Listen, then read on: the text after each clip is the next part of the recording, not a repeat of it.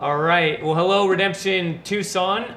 It's great to see you all here this Sunday together, and I'm excited for this time we have. My name is Dave. I'm the lead pastor here at Redemption Tucson, and this morning we get to preach through this time together with a good friend, Gary Nevaker. So here in a moment, Gary, I'll just ask you to kind of introduce yourself and just share some about what you do and what you have done.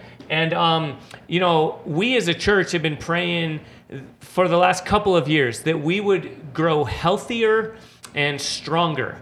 And honestly, I believe Gary and his wife, Denise, are an answer to that prayer, that as they've come, the Lord has really blessed us in many fronts with just growing in strength and in health. And I think we'll even get to kind of partake in some of that this morning. And so, Gary, with that, will you just share a bit about, again, who you are and what you do now and what you've kind of moved here, what you had been doing? You bet. Well, my name is Gary, and my wife and I, Denise, moved here from Nebraska about 2 years ago now.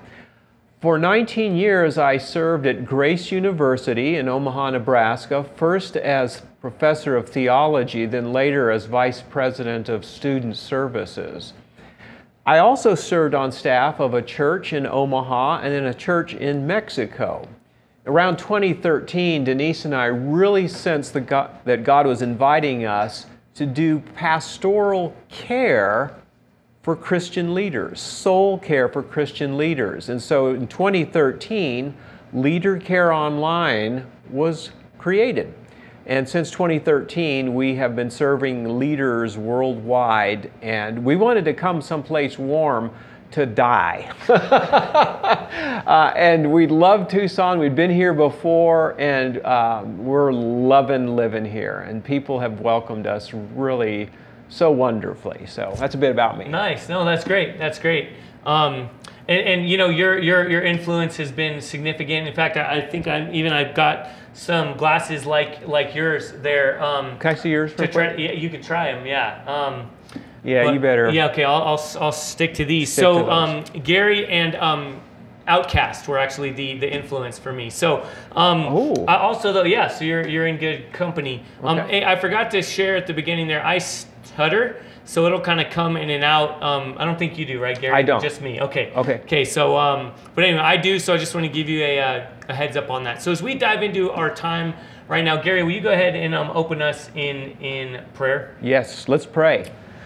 Our loving Lord, we delight in the fact that your body is diverse and you created it this way to represent you and what you want to do in the world through this great diversity and this wonderful body you call the church. Will you take these moments together and use them to do whatever you wish to do that will bring great glory to you? But also, Lord, help us to learn more what it is to be a united body representing you in the world. Mm-hmm. We pray this in the powerful name of Christ our Lord. Amen. Amen. As we just saw in the scripture reading, Pastor Phil read through a section of scripture in Romans chapter 14, and that's where Gary and I are going to spend the bulk of the time, and we're just going to kind of talk and go back and forth there. So I would encourage you to go ahead and turn there to, again, Romans chapter 14. And this is part 2 in a 2-week series where we're talking about prioritizing unity and love as God's people. So with that, Gary, will you just go ahead and kind of zoom out a bit and help us understand what's going on in Romans 14. How does that fit into what else is going on in the whole book of Romans, and then even there, the whole breadth of Scripture? So help us understand where we're diving into this morning. Well, this is an exciting thing to share because this fellow, the Apostle Paul, he's a very zealous Jew who Jesus gets a hold of one day, and he says, Paul, I want you to be my representative voice to the Gentile world. So Paul gets saved, and he's a brilliant guy. He's a scholar, he knows his Old Testament. So he writes to this church at Rome, which consists of Jewish people who've converted to Christianity and Gentiles who've converted to Christianity. And the thing that's so wonderful about this epistle is it's his defense of the gospel. Mm. And one of the things we see from Romans is it's a thick gospel. Yes. It is a rich gospel. So it's not only how do sinners get delivered from the penalty of sin, but also how do sinners get delivered from the power of sin. Wow. So in Romans, he talks about the thickness of the gospel, and how does it relate to how the church relates to Jewish people in general? You know, Romans 9 through 11. And then in chapters 12 and 13, he talks about, okay, how do we live with one another? And then chapter 13, how do we live under government? And then with chapter 14 and 15, how do Christians live together, especially when they have deep disagreements about how to live regarding things that maybe are more of a secondary or non-essential in nature? So telescoping out, you know, and looking at the Bible, Romans 14 and 15 really show us what biblical unity is all about. And I would describe biblical unity as this special work of the Holy Spirit that He does in churches to show the communal harmony of the people of God in such a way that they get a taste of God Himself. Wow. There's this beautiful picture that Christian unity shows to the world, but you know, it takes hard work. Mm. The Apostle Paul knew that the wheels could fall off of Christian unity at any minute. Mm. So in Ephesians 4, he says, be diligent to maintain the unity of the Spirit in the bond of peace. So I think in the broad sweep of the Bible, Romans 14, 15 gives us a small snapshot of what Christian unity looks like in real time. Wow. No, that's big. And so on that note, like as I read through this, and I'm sure I'm not the only one in this, I tend to think of when I read through this chapter and I see the language used a lot of weak and strong. That's something that we talked about some. I always just assume, well, of course I'm the strong one in this case, right? Of course. And what does that mean here in this context? Who would be considered weak and strong? Mm-hmm. And how should we view that? And then I know as we right, like, so understand it here, well, like you just did, and then how do we translate that or understand that in terms of thinking about ourselves and how we interact with others? Yeah. Because it seems like it's connected to truth and opinions. Mm. And yeah. So this idea of being weak as it relates to weak or strong, as it relates to both truth, and I know we'll kind of dive into that some more, but also to opinions. How do we think about that? Yeah, no, that's the kinds of questions we need to be wrestling with. I think, Dave, the important thing for us to understand is weak doesn't mean bad and strong doesn't mean good. Sometimes our minds go there. And what's kind of fascinating is our English words strong and weak may not fully capture what, you know, Paul was trying to communicate to a first century audience. They would have gone, oh yeah, strong and weak. I know exactly what you're talking about. Today, we're in the 21st century, we're going, strong or weak? But it seems that, first of all, with regard to strong brother, weak brother, strong sister, weak sister, that these are both folks who want to uphold moral integrity. They want to honor God by their choices. So it's not an issue of one's sinful, the other isn't. But they both want to honor the Lord. But with the weaker brother, we could say, this is a brother or sister who are at a certain place where they're still being spiritually developed, especially regarding gospel truths and the grace of God.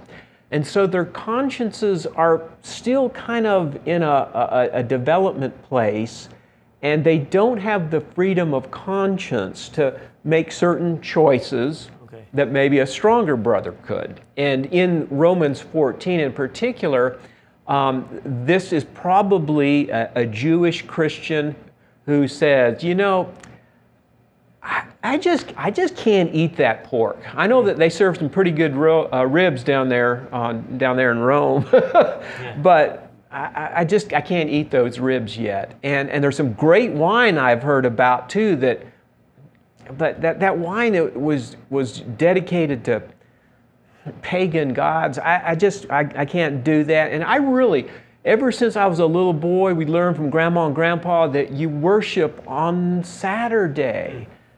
Now that I've become a Christian, I want to continue that and worship Yeshua on Saturday. The stronger Christian comes along and says, well, he has the more developed conscience. He has a broader grasp of gospel truths. And so he has a freedom in his conscience to make certain choices. And again, these are not wrong choices or right choices, but she has the freedom of conscience to do things that maybe the weaker Christian couldn't. Now, here's where things get off the rails real quick. It's like, and Paul addresses this, it's when folks start to insist, like the weaker person is still, because they're still formative, the stronger person could say, you should be able to do this. What's wrong with you? Come on, man, you got freedom in Christ. And the weaker Christian could possibly go, yeah, okay, I guess so. And so the problem that's developing here, it seems like the stronger Christians are wanting the weaker Christians to do things that their consciences won't let them do. And now things go sideways. Okay. And judgmentalism, condemning and despising. Look what you made me do. Well, you're just a judgmental, you're a legalist. No, you're just against being moral. And so, you know, a lot of stuff gets thrown at people. And so Paul is trying to address how do we love one another despite so many differences about non-essential things? So that's, I think, what's going on with the weaker and the younger, or the weaker and the stronger. Yeah, right. So that's big. And now to kind of help shift it to our time a bit and to understand, because am I right that from our view, we look at it and we can use terms like non-essential. Mm-hmm. But to the people there, like in this time, some would have viewed these as salvific, right? Yeah. Some would have viewed it as, well, either, no, you are participating in worship. You're breaking the first commandment. And the second. You're participating in worship of false gods by eating these things that have been dedicated to these false gods. And then others would say, well, you're not truly leaning on the finished work of Jesus because you're applying these other rules to what he said is enough, right? And so I don't want to do too much of a sharp left turn, but in this season we're in, this COVID-19 pandemic that none of us really expected or came, we kind of find ourselves reacting, maybe even revealing what's there. And some of the accusations that you brought up that would have been used, things like fear. And I don't know that anyone said, well, if you're wearing a mask or you don't want to open up the economy yet or something like that, I don't know if anyone would go so far as to say that you're not saved. Mm-hmm. But words that are pretty closely connected, like, well, you're fearful. You don't trust in the sovereign power of God to protect his own. And then, am I right? And then I want to kind of hand it back over to you to interact with some of this. There's also an economic aspect in what they're going on, right? It's not shoehorning too much to think through. There would have been people, a part of this early community, that would have really been impacted economically. Yeah, by what's going on. Thinking like, hey, I can't worship on Saturday. I got to work. I got to make a living. So I'm sorry. I'm not going to worship on Saturday. Because I got a family to feed. Yeah. Or I'm Gentile. I grew up in this. I've now put my faith in Jesus, but the family business is one of, we're butchers. We deal with, and so yes. we sell meat. And now all of a sudden, by condemning this, how are we going to put food on the table? Exactly.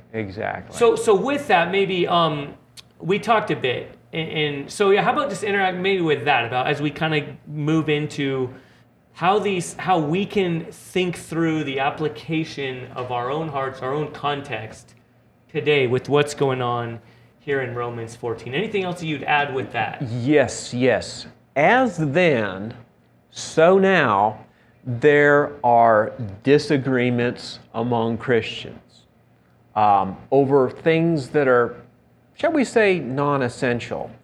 And over the years, Christian theologians, pastors, Christian thinkers have called these questionable things or disputable things. And I think the best way to understand what questionable things are from Romans and then building a bridge to the 21st century is that questionable things are cultural and social practices, social and cultural preferences, convictions that we have, choices in the way we live our lives that the Bible doesn't speak exclusively to, and over which godly, committed Christians disagree.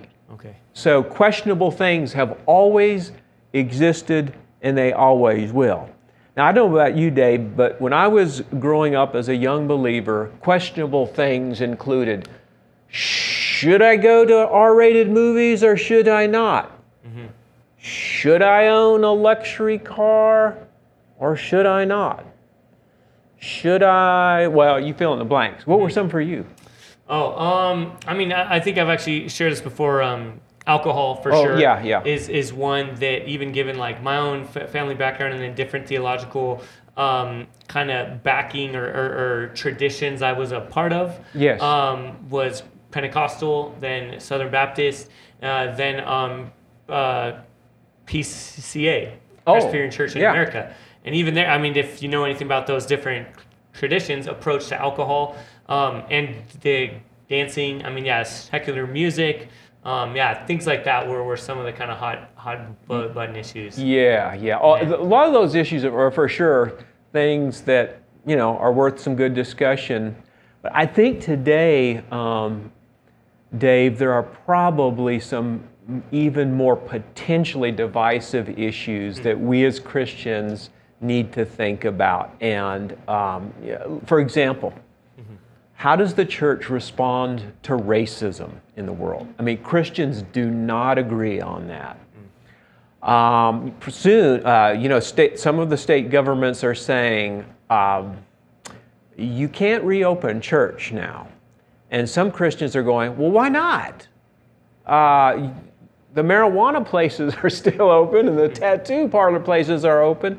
My constitutional rights are being violated. I want to be back in church. And other Christians are saying, we can wait it out. So I think those are really potentially divisive, but I do think, Dave, as you and I have kind of talked before about this, it seems like our political preferences and political convictions are probably where this Romans 14 principle of questionable things really it can be brought to bear because we feel so strongly about these convictions, political convictions, yet there's such disagreement with among believers, even at Redemption Tucson. There are. I can assure you. So then with that, right? I think you began to open this earlier, and I think this would be worth us kind of diving into. There are things that probably across the board, right? We should have opinions. I think that's something that we talked about. Verse 5 says, one person esteems one day as better than another, while another esteems all days alike. Each one should be fully convinced in his own mind. So we're not talking uniformity. Right. There's unity, there's uniformity. But then there are things that, and this is where I don't want to get too kind of confused in this or clunky, right? But as we talked about, there are things that we should like, say, Martin Luther stand up and say, here I stand, I can do no other, so help me God. Yes.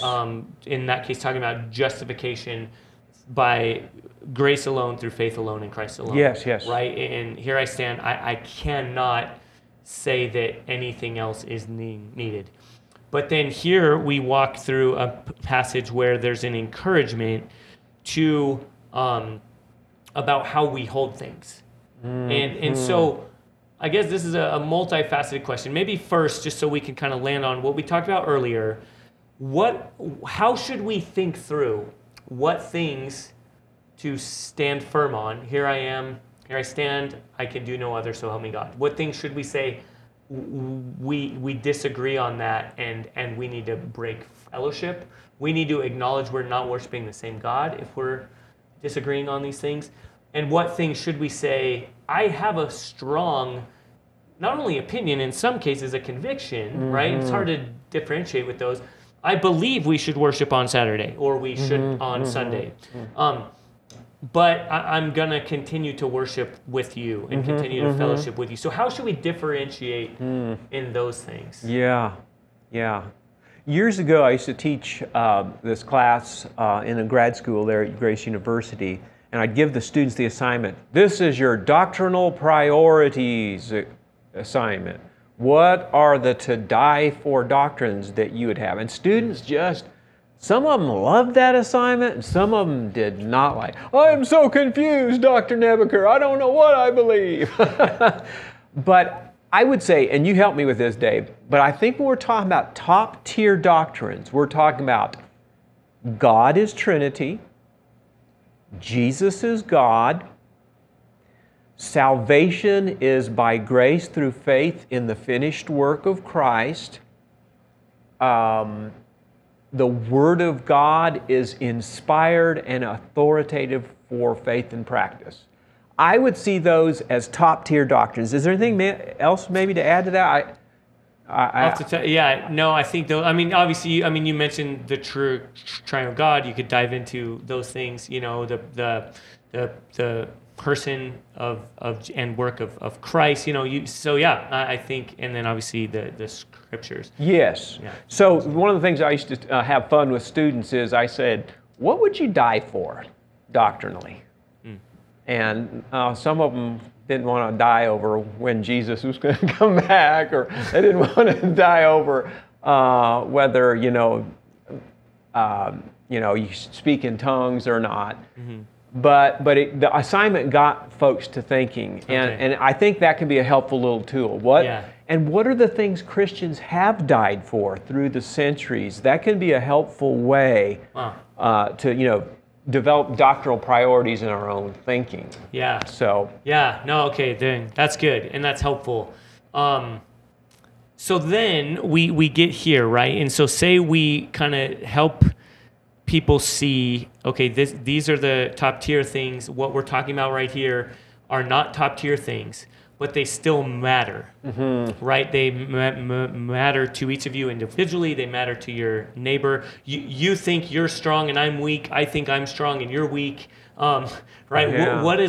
So how do we then, even now kind of applying it back to our time, and how do we be unified but still, right, be fully convinced in our own minds, still be true to the things that God has laid heavily on our hearts that we've discerned from the scriptures. For example, we say this: if you're a member of Redemption Church, you can, while we are believers' baptism, we're credo Baptists, we will say people can be members if they believe in what's called credo Baptist, right? Infant baptism. If you agree not to be divisive and you have a biblically defensible argument or defense for why you believe that. Mm-hmm. So we're acknowledging some things that, okay, you can be convinced and by the scriptures you can believe that, while we would disagree on that. So how do we then be unified but not just think we all have to think the exact same about everything? Yeah. Man, that's a great question. I am drawn to this passage here where this is a provocative statement that Paul is making in verse 21. And this whole thing of stumbling is fascinating too, Dave, because it's not the same as, will I offend you if I drink wine? But the stumbling here is, am I going to lead to the ruin? Am I going to hinder the spiritual development? Am I going to break down the unity of the body by the exercise of my freedoms? Wow. And sometimes we just need to stop and think and pray and say, okay, as Paul did, it's good not to eat meat or drink wine or do anything, Nebuchadnezzar paraphrase, that hinders the spiritual development of your brother or sister.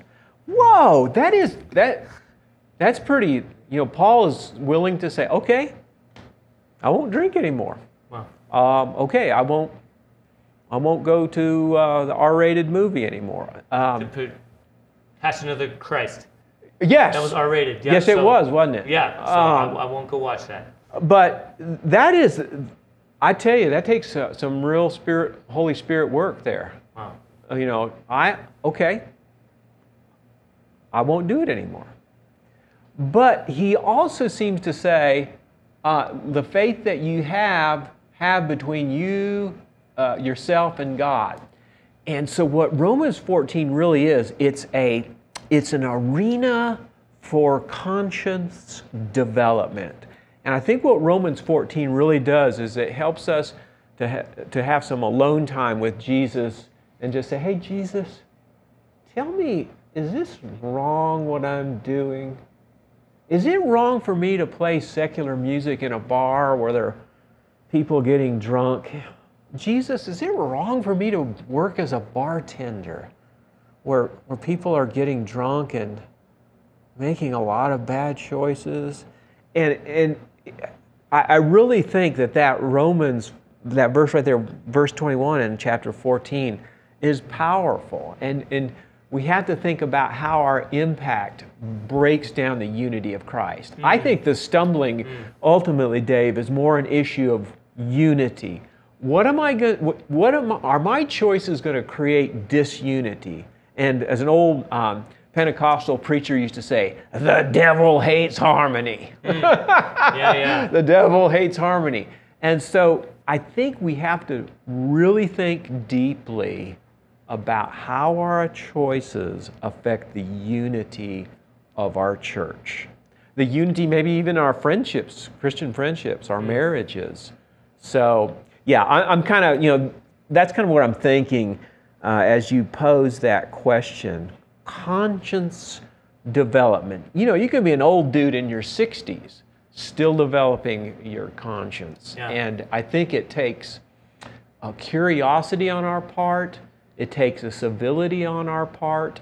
It takes a humility on our part to try to, understand, okay, Dave, why are you...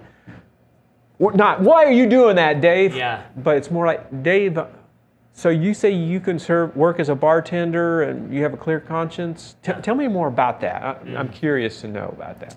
So, yeah, just having this kind of gracious dialogue. Because, see, we do want to have discussions, but we want to do them in ways that pursue peace and leads to the mutual upbuilding of one another. Wow. Yeah, that's big.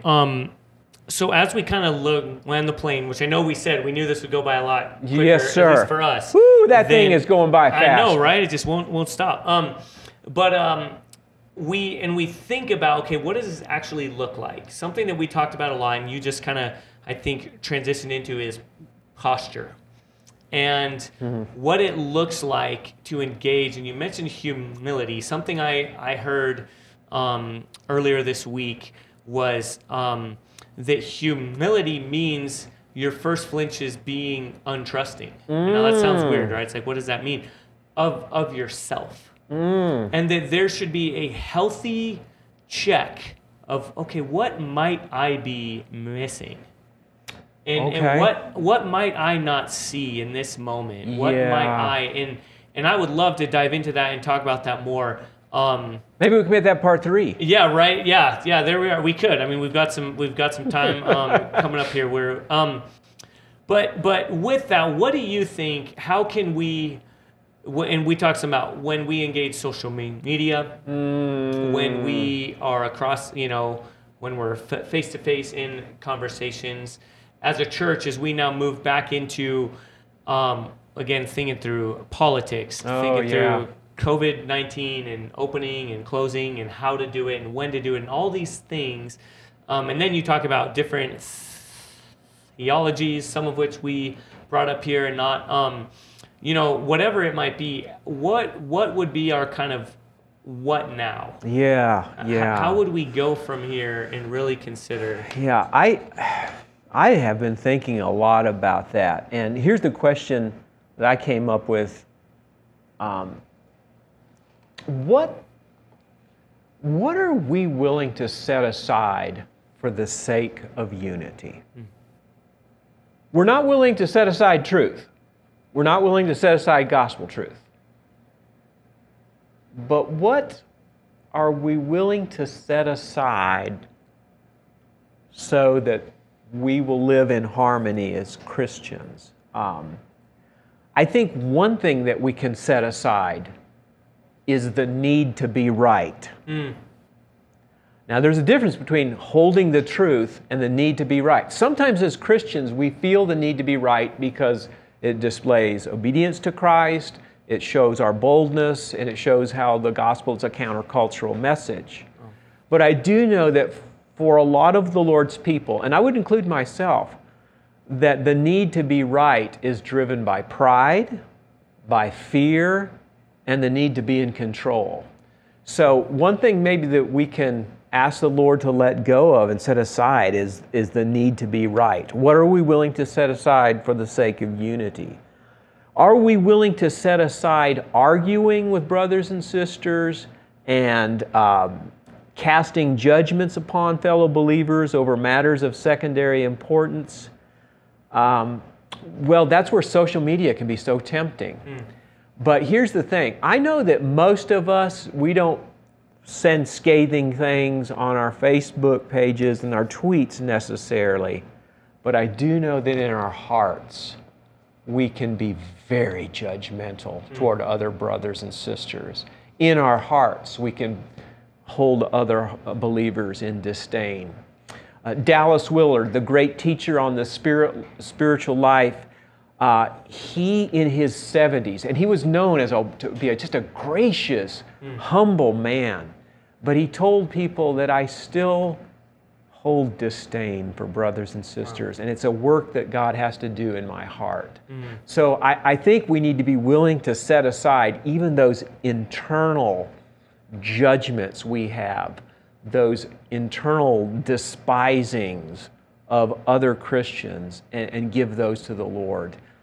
Because, outwardly we can look pretty good, but inwardly we can be going, ugh! Yeah. So I think those are the kinds of things we want to be willing to set aside for the sake of unity. We're not setting aside truth. Yeah. We're not setting aside gospel, but maybe it's the way we present the gospel and live out the gospel. Wow. It has to change. That's huge. That's huge. Well, I would love to keep going, and like you said, there might be a part 3 that we'll circle back into, next week. But with that, then why don't you go ahead and close us out in prayer, and maybe to transition into that, I'll just read again chapter 14, verse 17, which I know we talked about a lot and have certainly mentioned, but and then that can catapult us into closing in prayer. As it says in verse 17, for the kingdom of God is not a matter of eating and drinking, but of righteousness and peace and joy in the Holy Spirit. Yes. Okay, let's pray. Our loving Lord, wow, thank you for the wisdom of your servant, the Apostle Paul, as he wrote this, and of the Holy Spirit, how he guided in these practical instructions for these Roman Christians. Lord, Dave and I, and we as a church, we do want to embody the truth of Romans 14:17, that your kingdom is about upholding moral integrity, your justifying righteousness in our lives. But we want your peace and your joy to attend to us as we live this righteousness out. And we need your great help, especially when we have such disagreements about things as Christians. So we give you the permission, Lord, to do the necessary work of maintaining the unity of the Spirit in the bond of peace. Will you give us help? Will you give us success? And will you make your name famous in Tucson, Arizona as a result? We pray in the mighty name of Christ our Lord. Amen. Amen.